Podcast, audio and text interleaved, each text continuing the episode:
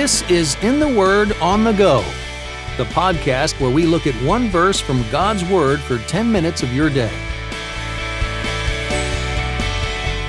Welcome to In the Word on the Go. I'm Champ Thornton, your host. Whether you're listening by yourself or with a family, this podcast is here for you to spend 10 more minutes in God's Word while you go about your day. In each episode, I get to interview one person about a favorite verse from the Bible. And today I get to welcome back Jack Klumpenhower. Jack is the author of a fantastic book called Show Them Jesus Teaching the Gospel to Kids. If you want a book that will help you know how you can teach the Bible in a way that always points to Jesus, I can't recommend this book enough. It's called Show Them Jesus Teaching the Gospel to Kids. Jack's also co authored the book called The Gospel Centered Parent, and you can learn more about Jack at his website, jackklumpenhower.com. Jack and his wife have been married for 20 years, they have two children, and live in beautiful sunny Colorado. It is sunny most of the time. it's Jack. sunny today. I'm glad to have you back on the podcast, Jack. What verses do you have Yeah, for us thanks. today? So I have uh, Matthew 4, verses 8 through 10. What it is is the uh, the very end of the incident where Jesus went into the wilderness to be tempted by the devil. It says, uh, again, the devil took him to a very high mountain and showed him all the kingdoms of the world and their splendor. And he said to him, I will give you all these things if you will fall down and worship me. Then Jesus told him, Go away, Satan, for it is written, Worship the Lord your God and serve only him. So, Jack, what's the setting for these verses? It sounds like it's the middle of a conversation. It's in the middle of the book of Matthew. Bring us up to speed here. Okay, well, Matthew, uh, a lot of folks will know, it, it tells about Jesus, tells about Jesus while he lived on the earth, the Son of God who became man. And Matthew wants to show us, it says in chapter one, that Jesus came to save us from our sin. That's our big problem. The sin we do, the sinful way we are, the sin all around us, sin. So if Jesus is going to save us from our sin, he had to beat the devil. He had to not sin himself, even though he was tempted in every way, just like we are. No other person had ever come and ever lived without sinning. No one else ever could live without sinning, but then Jesus came. So, Matthew, right at the beginning of Jesus' ministry, shows us that Jesus is going out to beat the devil, Hmm. to not sin even though he's tempted. So, the Spirit sends Jesus into the wilderness to prove he'll beat the devil. There are three temptations. The first one is turn these stones into bread. The second one is throw yourself off the temple and have the angels come and save you. When, when I teach these lessons, like in a Sunday school class, we have long discussions about those first two temptations and why they would even be bad things to do Right. Bread. because it, it isn't always so obvious. They, they're very tricky temptations. And then we get to this last one. I think it's very easy to look at this one and say, well, that's an easy one. hmm Of course, you shouldn't bow down and worship the devil. Everybody knows that's obviously wrong to bow down and worship the devil. Jesus would never bow down to worship the devil. So that was an easy one for Jesus to not worship the devil. I think we're completely wrong when we think that way. Hmm. I think that's actually the hardest temptation he said no to. Hmm. I think it comes at the end because it's his greatest achievement in saying no to the devil Hmm. Aside from maybe staying on the cross way later in the, in, in the book of Matthew. So I know Um, you're not going to leave it there. So why do you why do you think that? Well, uh, think back to the very first sin ever, Garden of Eden. All right, Sure. Adam and Eve ate fruit from the tree that God said not to eat from. Now, in that case, there's only one thing they're not allowed. There are all these trees in the garden. They can eat from any of them. God said one thing, don't eat from that. Now, that sounds easy. Hmm But that one thing still got them to sin when they saw it. Hmm. That passage tells us Eve saw. She saw that the fruit looked good. She saw it's yummy to eat. It, it can make me wise. It was right there. She's looking at it. And she took it and ate it. And, and, and you see, temptation is very powerful when the thing that tempts you is, is right there and you can see it because because I, I can sit here i can say to you that i'm not going to be greedy. And i mean it.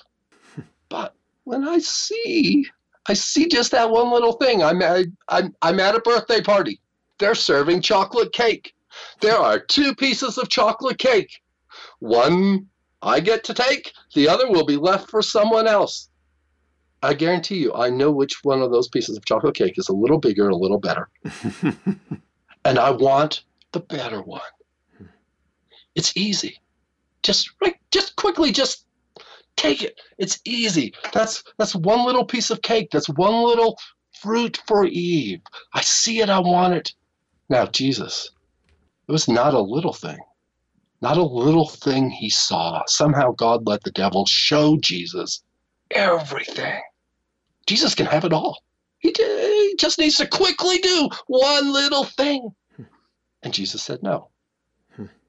Okay? none of us have ever faced that big a temptation because we've never seen that much. We've never had it right in front of us for the easy taking. Wow. It's stunning. It's amazing that Jesus said no. It shows me how holy it is and you know how much he gave up to be my savior and, and just how completely he crushes the devil.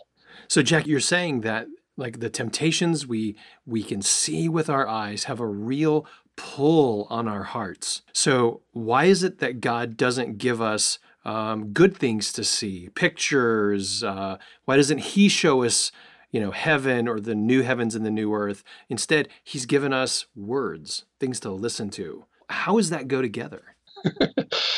Mm, you know, my first instinct in responding to that is that he does show us, maybe not visually, but he has shown us Jesus. He's shown us himself in that way. Um, I, I, as sinful people, I don't think we're ready to fully see with our eyes the complete glory of God. Yeah, that is really helpful. One day we will see when He's made us ready to see with our eyes. Yeah, there's there's there's the talk of we, we will see His face hmm. uh, at, at, the end of the book of Revelation, uh, which if you look at the whole Bible is is just talk that ought to flabbergast us because if there's anything we've learned all through the Bible is that no man can see God's face and live, but but it is what we're meant for. It's our destiny in some way.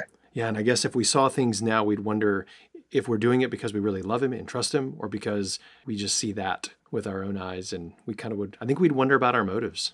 Yeah and part of life in this world is to live by faith. Um, you know and to know that the devil is beat because the devil is going to accuse me. Hmm. and this passage this passage where, where, where i can point to, to the fact that jesus is a winner is, is incredible ammunition when the devil comes at me. Yeah, so I was going to ask you about that. How does Jesus' temptation relate to us today? Well, you know, there's so many ways. Um, a, a couple of them. One is one thing the devil does is he's the accuser. He's called the accuser in scripture. Right. Okay. And he'll come to me, he'll say, You are a sinner who failed. You are a failure. You are going to be condemned. I got you. Okay. Now, based on this passage, I can say back to the devil, Oh, yes, I'm a sinner. But I belong to Jesus, who never sinned at all. Hmm. Jesus is perfectly not guilty. I belong to him. I'm counted not guilty too because I am in him. You can't accuse me. Hmm. Or, or the devil tempts me to sin. Go ahead, you should sin. I tell him, wait, wait, wait, wait, wait, but I belong to Jesus. And guess what? Jesus proved he has complete power. He can say no to you every time, every temptation, no matter how big, no matter how huge. And because I belong to Jesus, God gives me power to say no to you too. I don't have to do that sin. I'm not going to do that sin. I have Jesus' power at work in me. Hmm. It's another answer to the devil. You know, the devil says, sooner or later, I'm going to get you. Sooner or later, I'm going to get you to sin. You should be discouraged. Hmm. I say, no, no, no, no, no. The real story of what's going to happen later is you're going down forever. Hmm. Jesus, Jesus beat you. Jesus is someday going to put you in place where you can never tempt me again. You are the loser, devil. Jesus is the winner. I belong to Jesus. We, we need to know that Jesus has crushed the devil. Hmm. But that is so helpful, not just for knowing what happened then in Jesus' lifetime on earth, but for helping us in our lives now. So thank you for that, Jack. Jack, it's always great to have you on the podcast. Would you just close our time by praying this verse for all of us? Father, will you help us when we're tempted? Will you help us to know that in Jesus we have won? Will you help us to know we're forgiven? Will you help us to know that we are able, we have the power to resist in Jesus? Will you help us to know the temptations we face will not last? Will you make us strong that way and uh, help us to, uh, to live for you in, in, in real victory because of Jesus' victory? Amen. Thanks for listening to In the Word on the Go. For more information about this podcast or to listen to past episodes, visit wordonthego.net.